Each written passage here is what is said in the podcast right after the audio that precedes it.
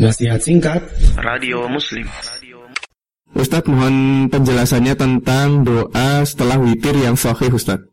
Baik, uh, terkait dengan doa setelah witir ya, yang beberapa referensi yang ada, kalau kita menggunakan doa setelah witir, memang bisa dilihat ya dalam beberapa doa ba'da witir, nanti bisa dilihat bagi para penanya. Uh, tidak kita bacakan semua, bisa subhanallah malikil kudus ya. Allahumma inni a'udzubika biridhaq min sakhatik wa bi mu'afatik min uqubatik wa a'udzu bika minka la uqsi sana 'alaika wa anta kafa asnaita 'ala nafsik.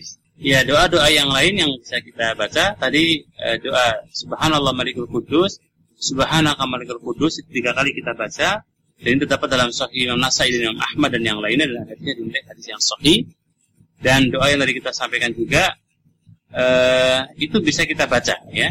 Jadi setelah witir yang terdapat dalam Sahih Imam Ahmad dalam Kitabul Musnad Subhanal Malikil Kudus itu dibaca tiga kali.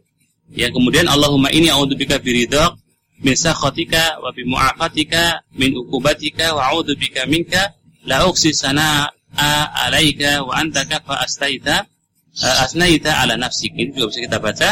Hanya saja praktiknya tidak harus berbarengan dengan imam. Yaitu yang perlu kita luruskan. Tapi bacaan yang terdapat dalam beberapa uh, hadis, ya, seperti yang tadi kita baca, itu bisa kita praktekkan setelah sholat witir.